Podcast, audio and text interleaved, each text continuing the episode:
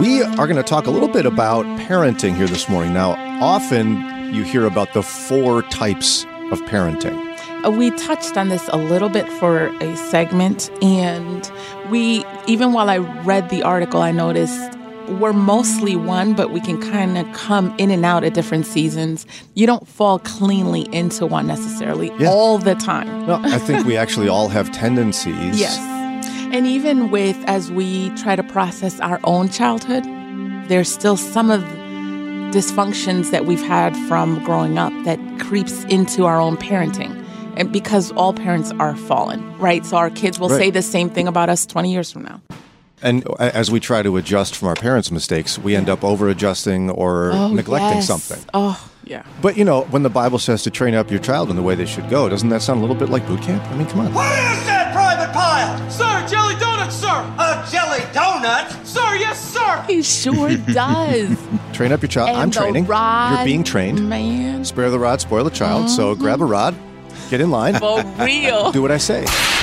Yeah. Uh, There it is. It's biblical. Yeah. Do you see how quickly that can become a problem? Yeah. And yet, I think far too often we as parents forget that we're still sinners and we have to somehow portray that to our kids that we're sinners, we're fallen, and we're broken. Yeah. And we make mistakes. That's right.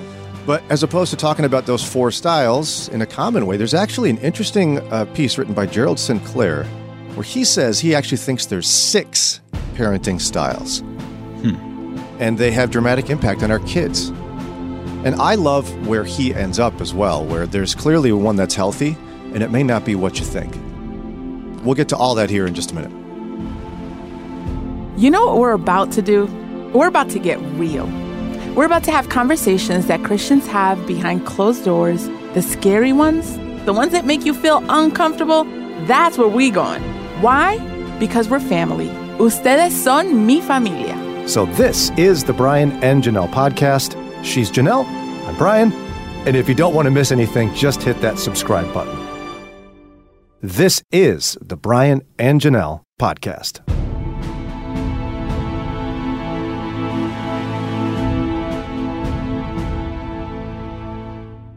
So, one expert, Gerald Sinclair is his name, says there's actually not four parenting styles, there's six That's something you would do. parenting styles. Yeah, that's what you need to do to get noticed. They ain't four, they're six. Here's the article. Boom. These people don't know what they're talking about. so, uh, let, let's take a look at some of these. Uh, let's take a look actually at five of them, and I want to see what you think of them. Number one would be close to the uh, authoritarian style, but it's the I'm always right parenting. Yeah. This guy says, as much as I wish this wasn't a thing, it is. There are parents in this world who want their children to think that they are perfect and can do no wrong. Uh, th- this can leave your child, as he or she develops, thinking that they're not capable of living up to their parents' standards and making them feel like they're not good enough. Uh, but at the end of the day, it's the parent, and I think it's easy to slip into this, where no matter what, you're right. Mm-hmm. And their children, what do they know? Nothing. Yeah. See, I told you. Yeah. The, I I took it differently based on some of my experience early in life. So like I was a teenager. I've talked to my mom about it. Long time ago. Okay.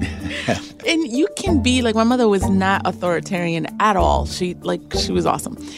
But so you can be like a authoritative parent in a healthy way and not share your mistakes from the past. So it's not so much I'm right today on things that we're talking about or boundaries I set for you. It's not sharing, yeah, man, when I was dating, like when I was 16, I needed to hear that. When you were dating and the mistakes you made, or rules from your mom that you broke. And so implicitly, like by mistake, she made me feel in that season when I was younger, like, yo, I can't even measure up because I knew the mess that I was. We've processed it, and, and as moms, sh- we were just sharing with each other how difficult it is to share your brokenness with your kid because then you don't really know, am I giving them permission? Like, am I telling them you're good? You can kind of break the rules because I did too. And so I see the fear behind it because I feel it too. But as a kid, I know what it did for me. It was hard to to feel like I, there's no way I could be like my mom. Well, and I mean the intensity of your your parents' story of leaving Dominican Republic, Yeah. going to a new country, Yeah. learning a new language. You know what I mean? Yeah. It's hard to live up to that. Yes. Or like my parents like just left Minneapolis and went to a suburb. Yeah.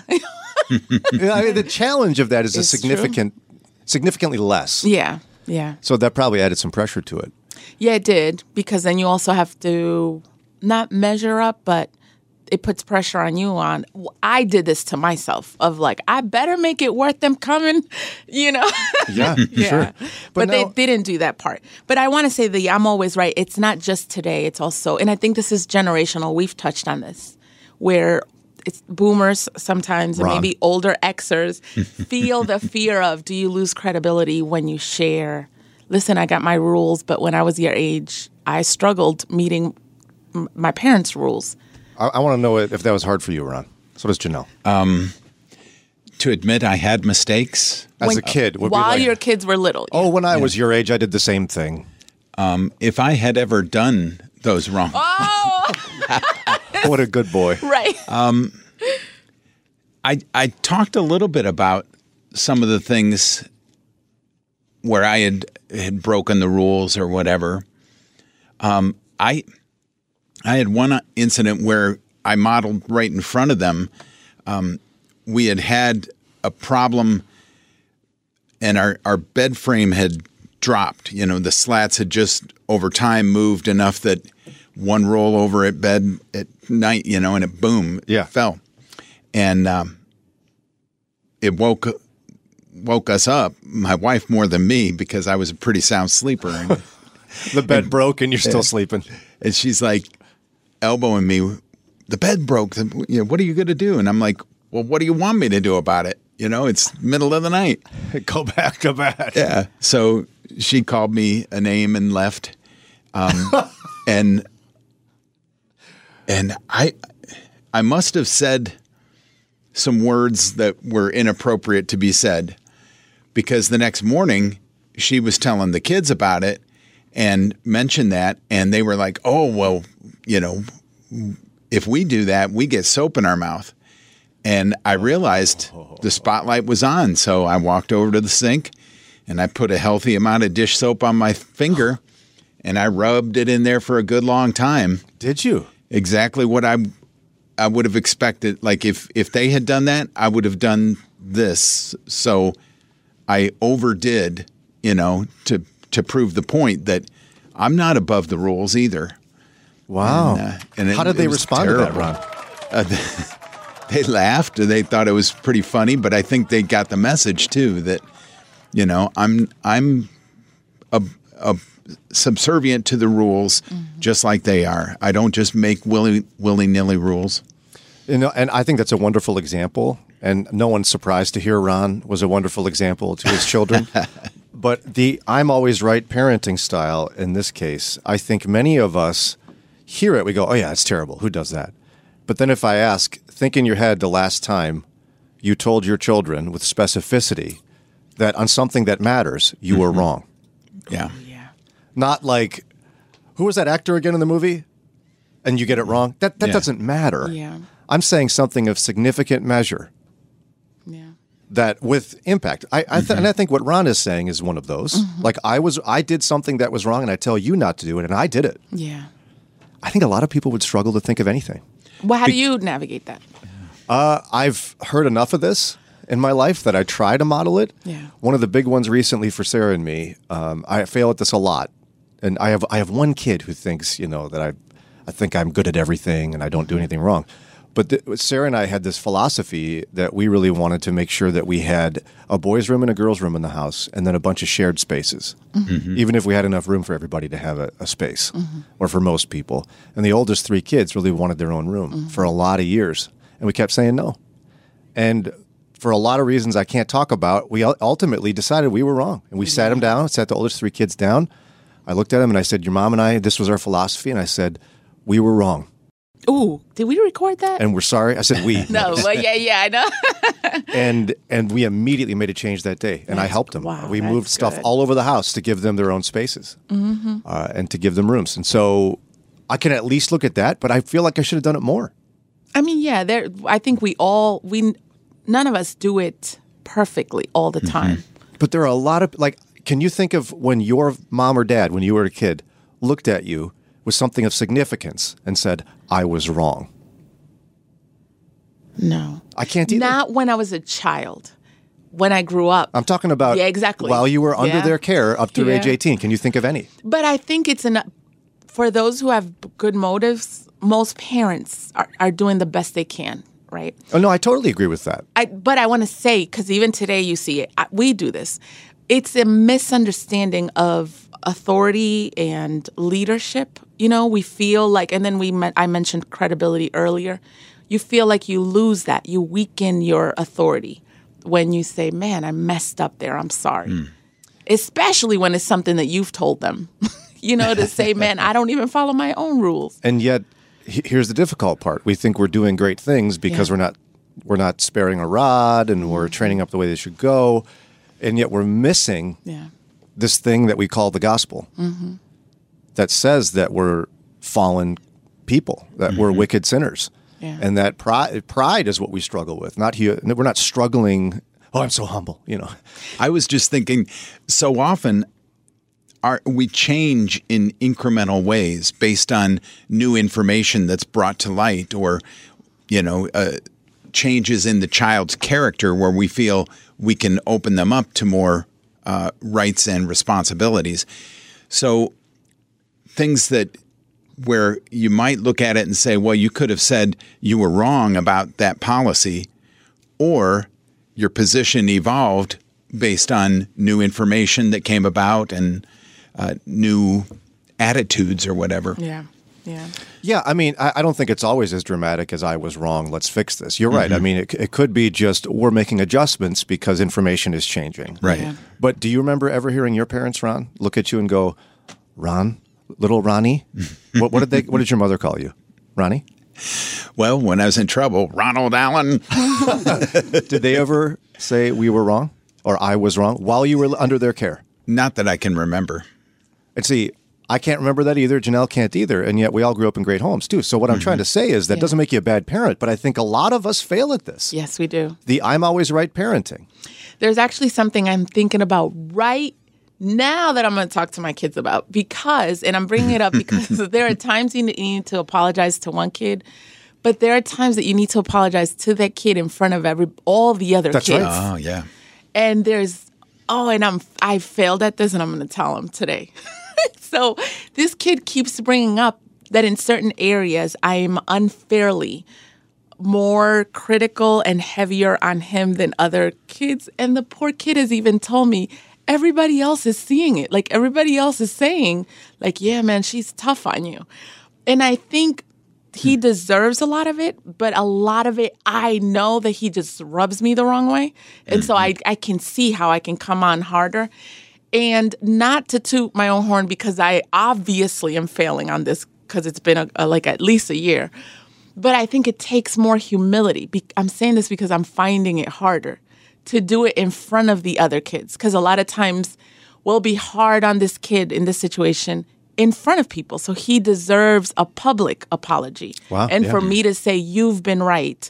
And obviously, he's a kid and, and I can explain, but to, to clearly say, you're right. Like a lot of times I'm harder on you. Well, and you know, as another example of this, Dr. Winfred Neely is a uh, professor at Moody Bible Institute. He's a guest on various programs.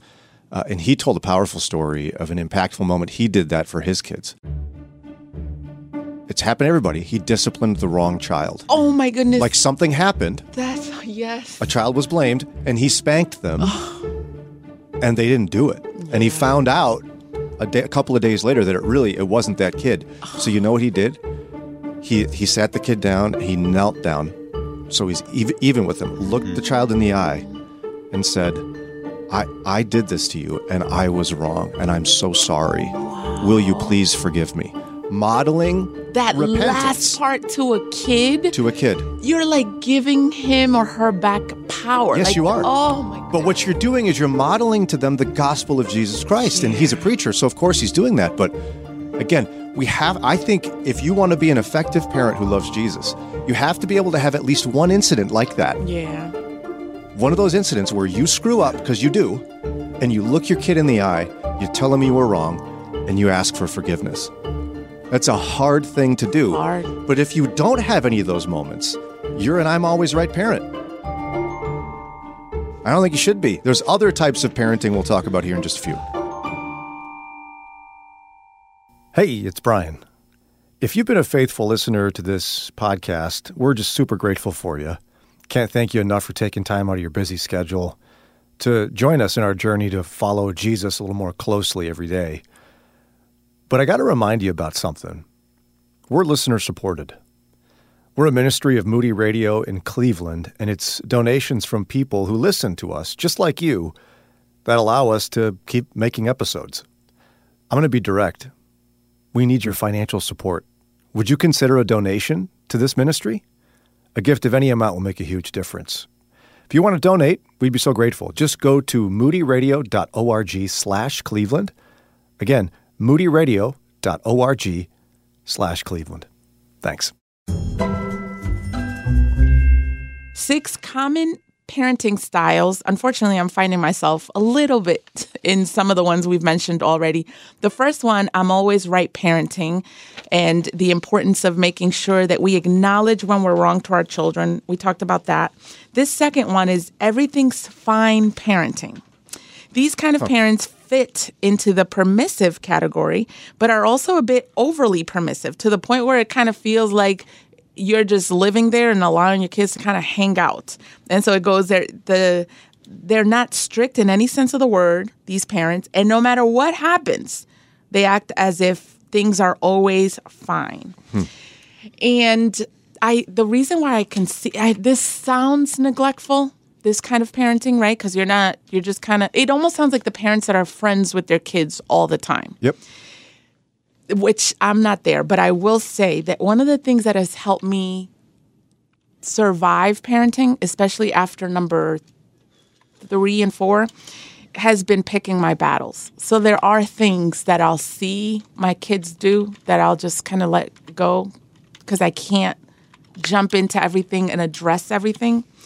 But I can see how a lot of this makes you into a parent that avoids conflict, avoids confrontation. You avoid the messiness of parenting. So, for example, it could be I'll see kids go at it with each other. I got two of them in particular that are always arguing. It's easy to just be like, stop, or everybody's just stop talking or get away from each other the more exhausting and more involved part is going behind what's going on, whether the root of it, whether it's selfishness or self centeredness or seeing a pattern in a kid and really addressing that. You know, all like if you don't pick your battles, do you see how that's also not realistic? If you're constantly addressing issues all the time. Yeah, there's plenty of times when Sarah and I look at each other and, and probably f- not, not for better or worse, but for worse, just are like, I'm just, I can't do this right now. And so you just ignore it. So where's or the line? Or you do the, take the easy route. where's the line? Like, how do you not become the everything's fine parent, but also pick your battles? You know? Uh, I think there there are you know we're imperfect and we need and we make mistakes and we need breathers and so on don't sweat the small stuff is what I would say. But what we can't do is be the everything's fine parent Yeah. when there are significant issues of moral problem, uh, social emotional issues, mental health issues. Yeah. Like you can't pretend everything's fine when you get some major warning signs. And I think a parent of any kid, you ought to have at least one of those when your kid's growing up. Something that requires you to admit everything is not fine. Yeah. But I think it's easy to fall into this one. And it's just, it's not just the mental health. Like, I can think of moments where you, again, I brought up patterns, let's say, of sin in your child or choices they're making where it's becoming a concern.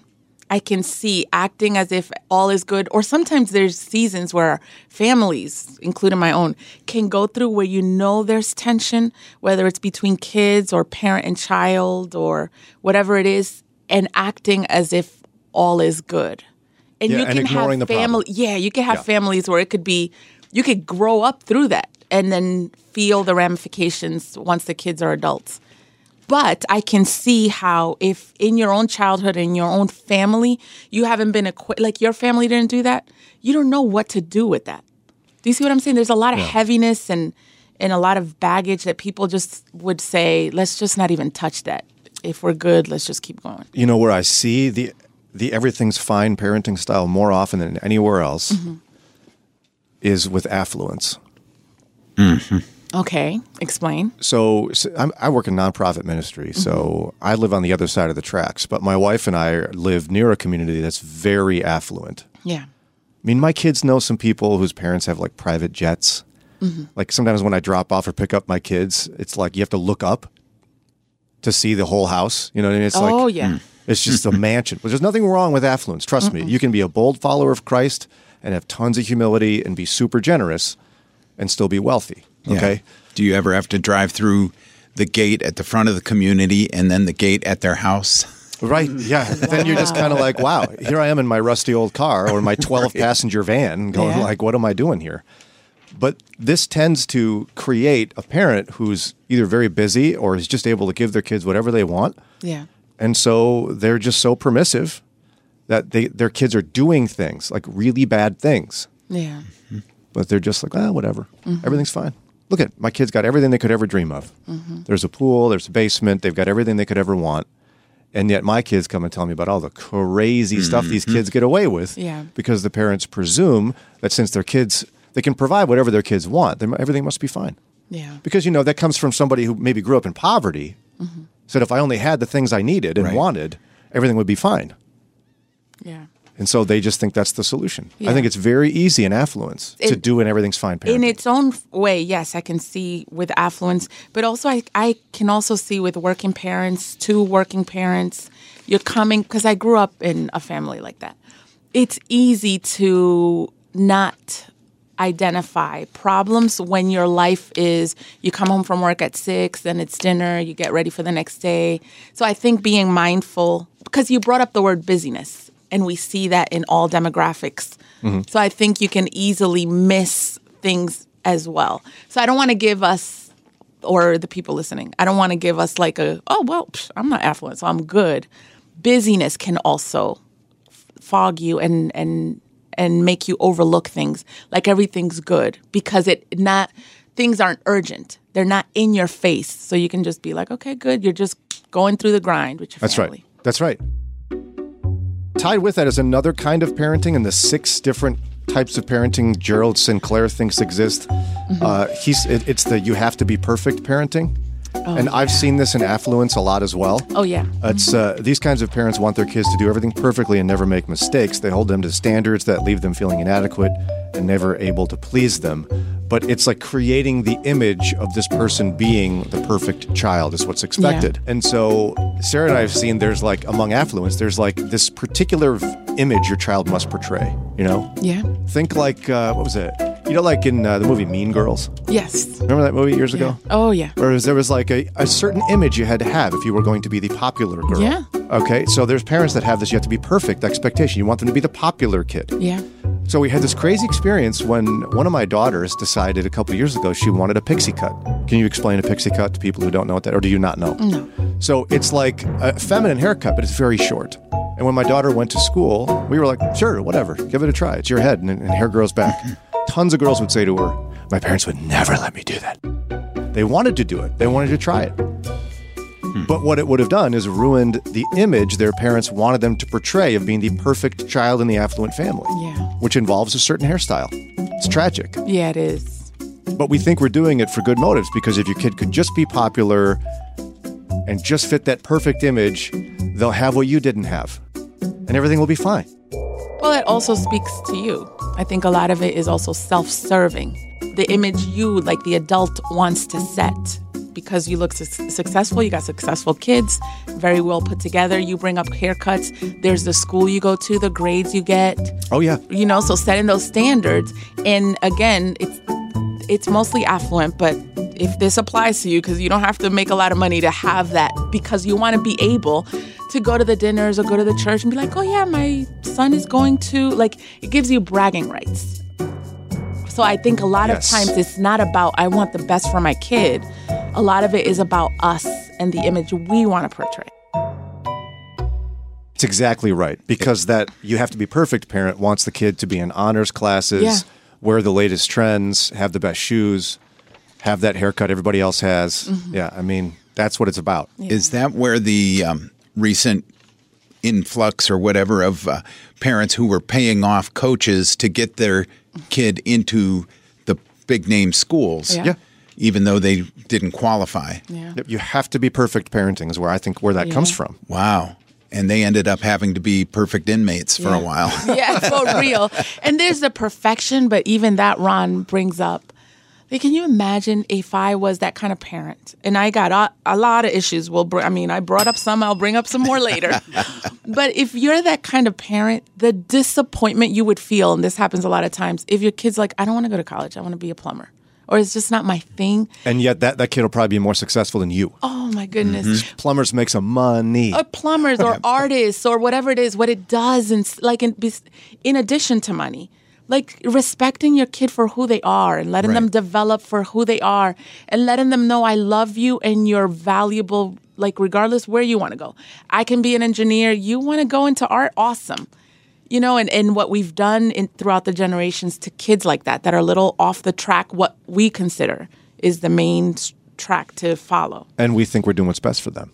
And what we're doing actually is being a dream crusher. Mm-hmm. yeah yeah But whenever you see a list like this, you can tell there's one that the author shows you as like the and the best, right the Yeah. best one. This was the one you should be. Mm-hmm. Puts it at number three of six, which is right where you ought to put it.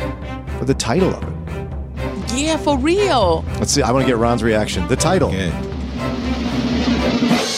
Average Parent. Oh, yeah. Wow. Isn't that surprising? Oh, um, goodness. Yeah, he's not overselling it, I guess. It's number three of six is Average? average parenting. He said mm-hmm. average parenting, in my opinion, is somewhere between permissive and authoritative. It's a good middle ground where the kids get their freedom but are still kept in check. Mm-hmm. These kinds of parents allow their kids to make their own mistakes and are very open and honest in their communications with them. While they do hold expectations for their kids, these expectations are realistic and not holding them to excessive standards. So they're hmm. they're average. And it's and he claims that it creates the most successful healthy children. How, how do you feel about? it? You don't like this? Uh, I like it because, in spite of the fact that I told you I was a little bit of everything's fine and I'm always right, You like got I got a pro- whole lot of problems. Six styles, and you got like twelve problems. For real. the average parent, a lot of me is there, but now that my kids are older, it's scary and it makes you sometimes feel neglectful. And the reason I'm saying that is the allow your kids to make their own mistakes. When you see some of it, it makes you question like, oh, should I like have jumped on that and blocked hmm. them from that? And you still don't know is this going to be like a couple day a couple years and then oops oops or is this going to like linger for a lifetime? And then as a parent is this the one thing that you would have been like if i would have done something? That's even though i'm there and even though i like it and my mom was there and i see and feel the results it's a tightrope to walk and it, it requires a lot of trust a lot of trust on the lord. That's a scary one. I- so how no, do you feel? Because you got older kids too. I'm. It, it gives me a sense of relief. it does? But what about the mistakes part? It's one thing when you got three year old and you're like the kind of parent that sits on the bench instead of walking with them mm-hmm. and let them fall like oh he's gonna learn. That's one thing. When you're dealing with teens and you're this kind of parent you're exposing yourself to some stuff I just see one of the themes in the other five on this list. One of the mm-hmm. themes is that these particular individuals, mm-hmm. the style of parenting, like the I'm always right parent, the everything's fine Yeah. parent, is in some sense resisting the idea of the gospel. They're trying to be perfect. They're trying to do works of some sort that are going to fix things that were wrong with them or whatever. But it, I think the average parent is the one that fully embraces the idea of the gospel. Like, Yeah. listen, I'm going to get some things right here, but I, there's no way I'm going to be perfect. yeah I'm going to have to try some different strategies.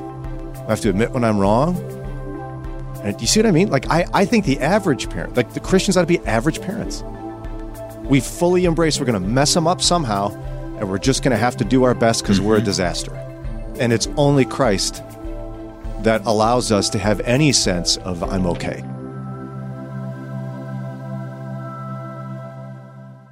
And even as believers, the acknowledgement and the embrace embracing the fact that you don't have control because I think those other ones that you mentioned as well. It's about control. Right. It's the elusiveness of like, Yeah. you can control your kids, you know? But you and can't. You cannot, yeah. I mean, we even think we can somehow train faith into them. Mm-hmm.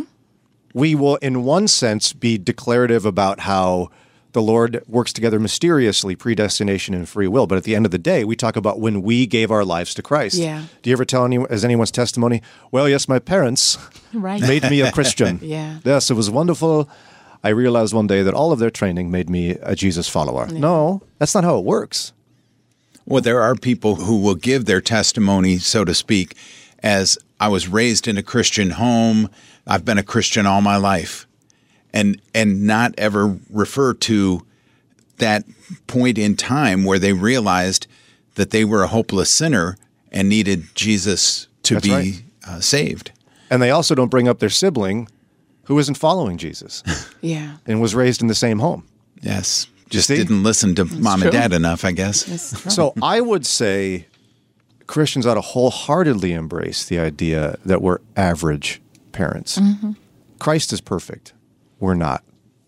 Stop trying to be perfect. Stop trying to give your kids the idea that you are, because if you're giving your kids the idea that you're perfect or that they have to be perfect, you are working contrary to the gospel of Jesus Christ. Hey, hold up. Where are you going? You know you liked your time with us. You want more. So go ahead, look down, hit that button right there and subscribe, and you'll get updated episodes, and then you can hang some more. And guess what? You can help us out. How? A five star rating. Hello. You can also hang with us live weekday mornings from 6 to 9 a.m. Eastern Time. Download the Moody Radio mobile app, and you're able to connect with us. Or just go to brianandjanelle.org. And listen, we didn't put all this together all by ourselves. There's some great people behind this production. We want to thank Ron Eastwood, Kelly Ryder, Paul Carter, Mike Reynolds, Alan Perry, and our awesome and fearless leader, Josue Villa. And finally, this podcast is a production of Moody Radio in Cleveland, a ministry of Moody Bible Institute.